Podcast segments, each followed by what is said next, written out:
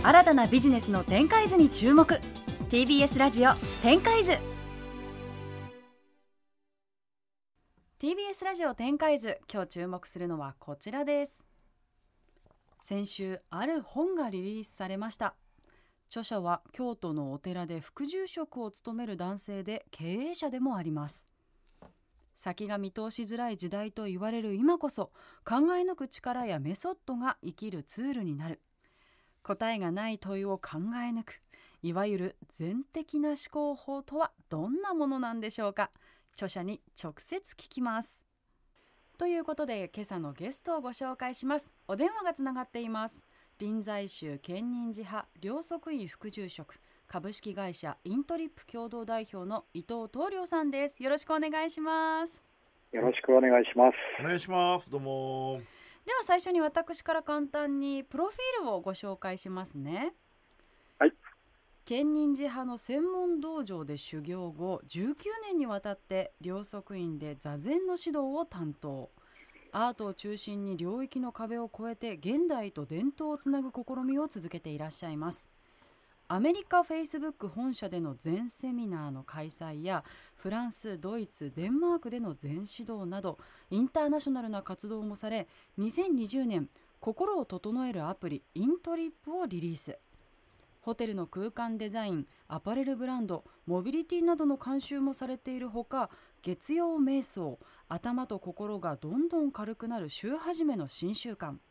もやだるさんのリセットスイッチなどの著書もあります。さらにボイシーの番組悩み解消ラジオではパーソナリティも務めていらっしゃいます。ということで本当にいろいろやられてるんだなと。いやプロさんこれダメですねこのプロフィールは。ダメ？いろいろやってることがいやすごいんですけどこの人はい。本当にでもいろいろやってることが多すぎて、ん。ちょっと詐欺師っぽいですね。そんなことないでしょ。いや本当に僕すごい尊敬してる超偉大なあの僕のまあ師匠の一人なんですけど、ええやっぱだだから本当にいろんな方から求められて、うん。まあ、アプリとか、まあ、いろいろスタートアップのアドバイスとかアパレルのプロデュースとか本当やってるんですけど、ん。確かプロフィールだけ聞くとなんかいろいろやってる人って怪しいじゃないですか。ですよね。なるほど。いやいやでもトイレさん今日よろしくお願いします。だって三浦さんあのよくね京都に座禅を組みに行きましたって SNS に上がってるから、はい。あれはこの東良さんのあそうです。ところに僕棟梁さんがもうの愛に棟梁さんと座禅組に、まあ、月に1回くらい、まあ、へー2月に1回くらいですかね京都に行って。やっぱりあのそううん。京都行って棟梁さんとか座禅するようになってからやっぱ僕、はい。怒らなくなりましたもんねあんま、へおー気持ちがだいぶこう波が落ち着いたっていう感じありますよ。へそれとっても大きな変化ですようね。ん。本当にこの2年くらいでだいぶ人間として一つまあ成長って言ったらおこがましいですけどあのー自分に対して客観的になれたような気がしますね。ーうーん。なんか私なんてね、まあ、座禅っていうとなんとなくこうどういうものかっていうイメージはできるんですけど、うんうんやったこともないし、うん。そもそも禅ってうん。何みたいな、結構アメリカでこう禅が流行ってたりするじゃないですか、そういうなんか考えっていうか、うんでも全然説明できないし、うん。どういうものなのみたいな。あ。でもその座禅とは何かとか、うんそういったものをすごいやっぱ考え抜かれてるのが棟梁さんのいいところでなんかこう言葉にできないからとりあえず座れっていう部分ももちろんあるんですけど、うんそれはもちろん一つの真実なんだけれどもそれだけではないこうどうやったら人がそれに対してちゃんとこう意味を持って納得してできるかっていうところがやっぱ棟梁さんの素晴らしい説明しだったりとかそういう力だと思いますね。ということでいろいろと伺っていきたいんですが、まずはあの冒頭でもお伝えした最新の著書について教えていただけますか。あ、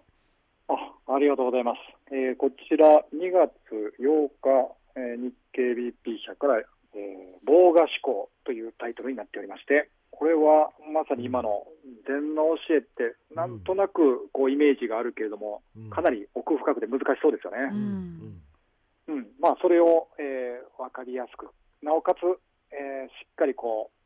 う、そうですね、こうあこれは意味があるなと実感を持って読み進めていただきながらうん、使えるものとしてうん。届ける、ちょっと考え方にも迫った本になっております。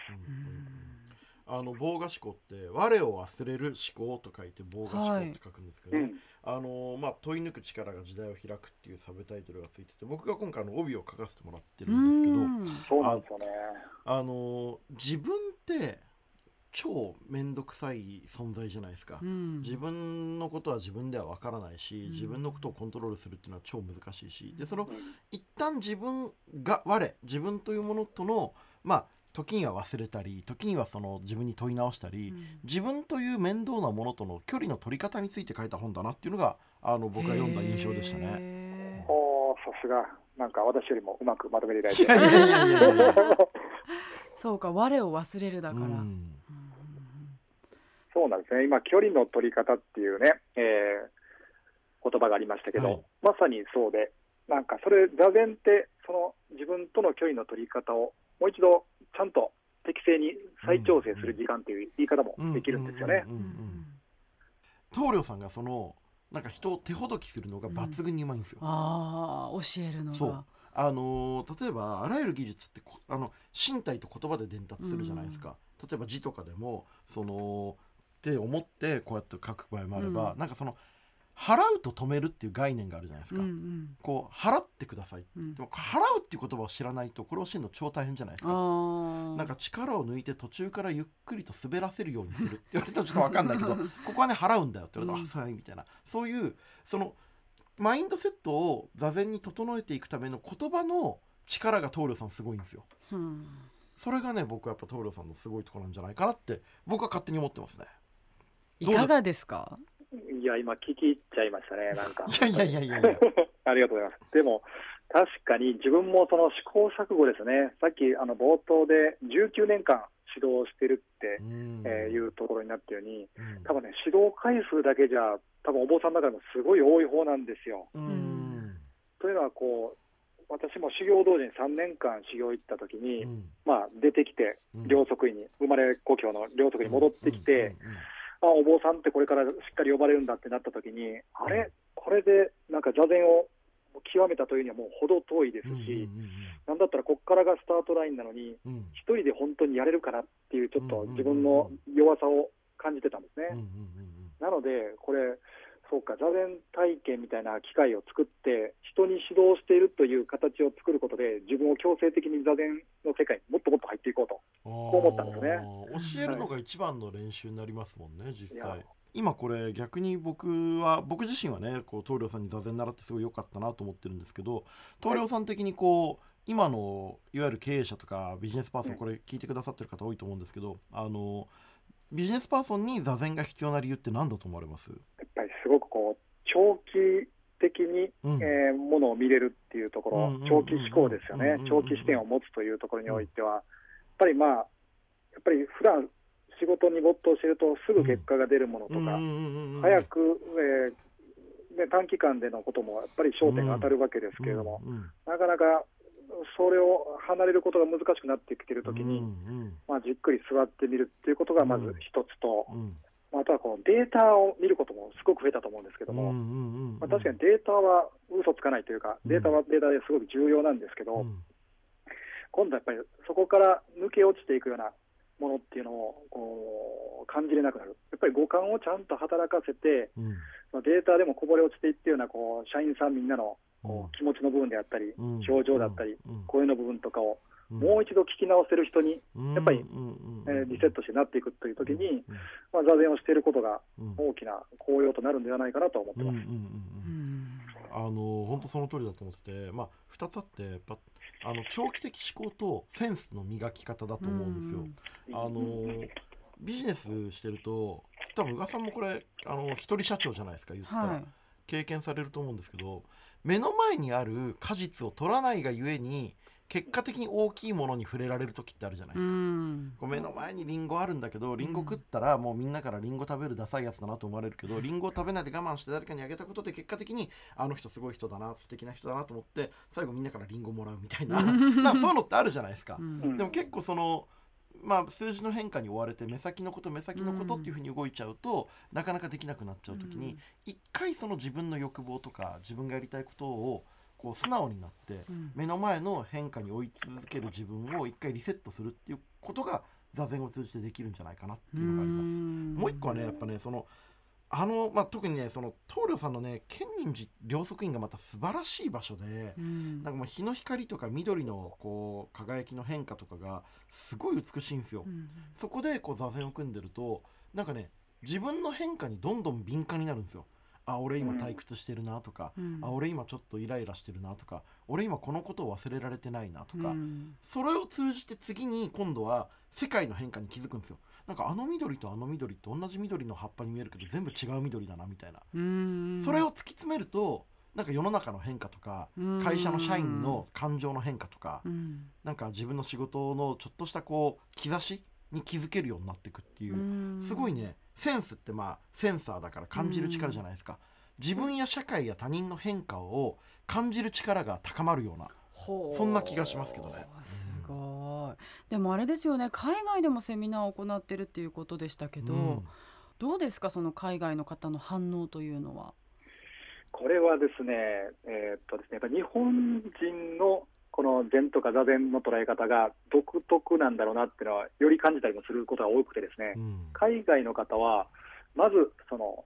禅、またはメディテーションというと、うん。瞑想ですね。うん、それはあくまでこうリラクゼーションの一環だっていうことで捉えてる場合が多くてですね、うん。まずね、入りが肩肘張ってないというか、うん。うん、もうそのまま自分のための時間ってなるんですけど、うん。日本人の場合は、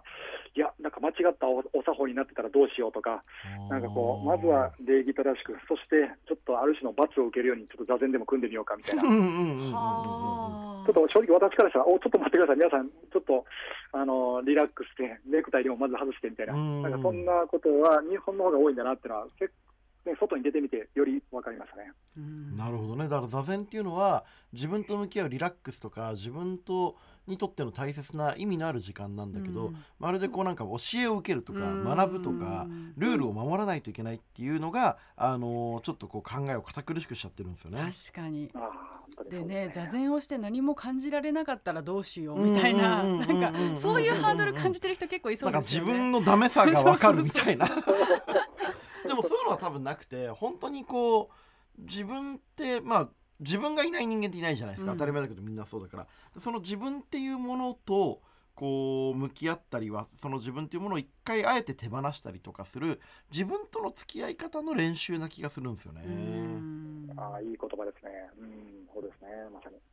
でも棟梁さんはその他にも本当にいろんなことされてますよね。いろいろやってるんですよ。怪しい、怪しいですよね。怪しいんでですすよよねね。。嘘嘘嘘まあ でも全部すごいちゃんとされてて僕うん棟梁さんがプロデュースされてるミノトールっていうアパレルブランドのええ棟梁さんがプロデュースしてるなんか今朝ジャケットっていう服とか僕持っててはい。めっちゃねなんかね渋くていいんですよ着心地がいいしへ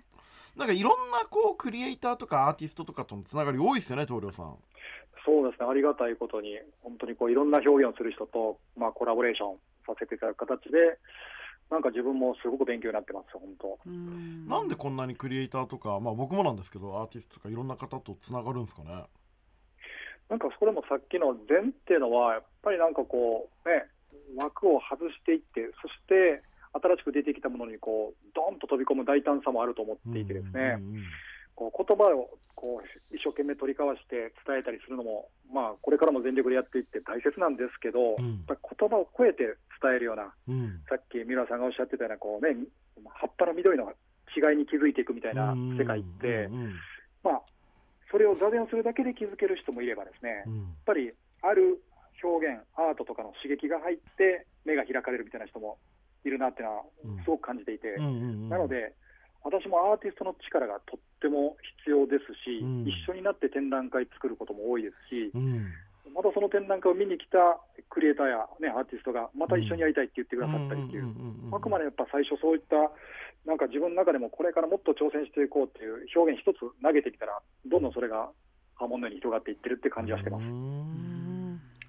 でも本当にあのケン東梁さんの建仁寺両側院で、うん。あのアーティストの世界的アーティストの杉本博さんの展示だったりとか、うんうんうん。本当にねいろんな取り組み新しいことどんどんチャレンジされてるんですよね。なんかそうするとねまたこう今までちょっと遠かった人たちがうん。こう興味を持つきっかけになったいやりとか、本当そうなんですよ。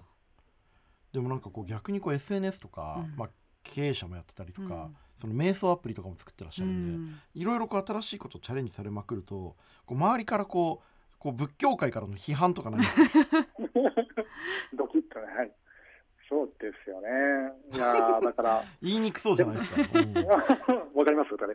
まああのでもツールと言いましょうかね。どの形を持って表現するかっていうことに対してはこれからもまあうん臆せず本当にやっていきたいなと思っていてですね。繰り返し言いますけど、やっぱりこう枠を外してこその善だと思うんで、うーん。今うん、今まではこのやり方でしたと、うんそれはね、素晴らしいですけど、時代が変わっていく中で、どんどんどんどん新しい枠が生まれていって、またそれを外していくっていうことなので、うん。まあなんかその大事なのは、形が変わったときに、新しいことやりよってみたいな形で、確かにお叱りを受けることもあるんですけど、うんまあ、質ですよね、ちゃんと信用を食ってるか、うん。ちゃんと人の役に立ってるかっていうことだけぶらさなければ、うん。まあいろいろ新しいことやって、わからないことやってるからって怒られることも、まあ受け入れて、受け入れてね。なるほどね、うん。そういう考えの人もいるんですね。みたいな。感じで。そうですよね、そこはやっていきたいなと思ってます。さてお時間も残り少なくなってきてしまったので最後に東亮さんの今後の展開を教えていただけますか？今後の展開ですね、はい。えーまあ、まさに今回、えー書籍を、まあ、出版することで、えー今まではですねちょっとこう瞑想とか自分をリセットするためのこう方法論に近いところの書籍を2冊出してたんですけど、今回は本当に考え方そのもの、自分が今までこう味わってきた禅の空気感というのを一冊にまとめたと思うので、これをしっかり、まあ、お伝えしつつですね、まあ、あとは発信というものを、なんかやっぱ SNS ってこう、SNS も大事なんですけど、なんとなくこう、えー実感が持てなかったんですけど、最近始めたボイシーで、うん。これをなるべくちょっと放送回数を、もう、ちょっと365回やりますみたいなことも調子乗って言っちゃったんですけど、棒がしちゃいましたね我を忘れて、うん。そうですね、防我の極みで言っちゃったんですけど、えーまあなんか、それでしっかりこう、深く自分の話もこう聞いてくださったり、それを心の落ち着きの輪を広げていけるようなところを、もっともっと別の形で作っていきたいなと思ってます。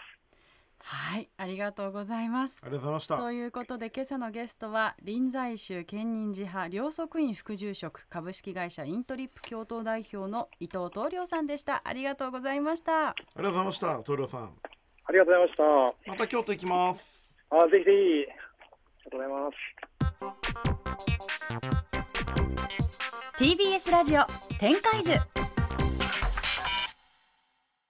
ベビーのいる生活迷える子育て応援ポッドキャストは育児中のパパママが集まる匿名座談会。定員切開しましょうっていうところになって、でも痛くないよね、あ痛くはないんです、麻酔効い。てますからね。そうですよね。じゃあ引っ張るねみたいな。あー引っ張りますかみたいな。毎週月曜配信です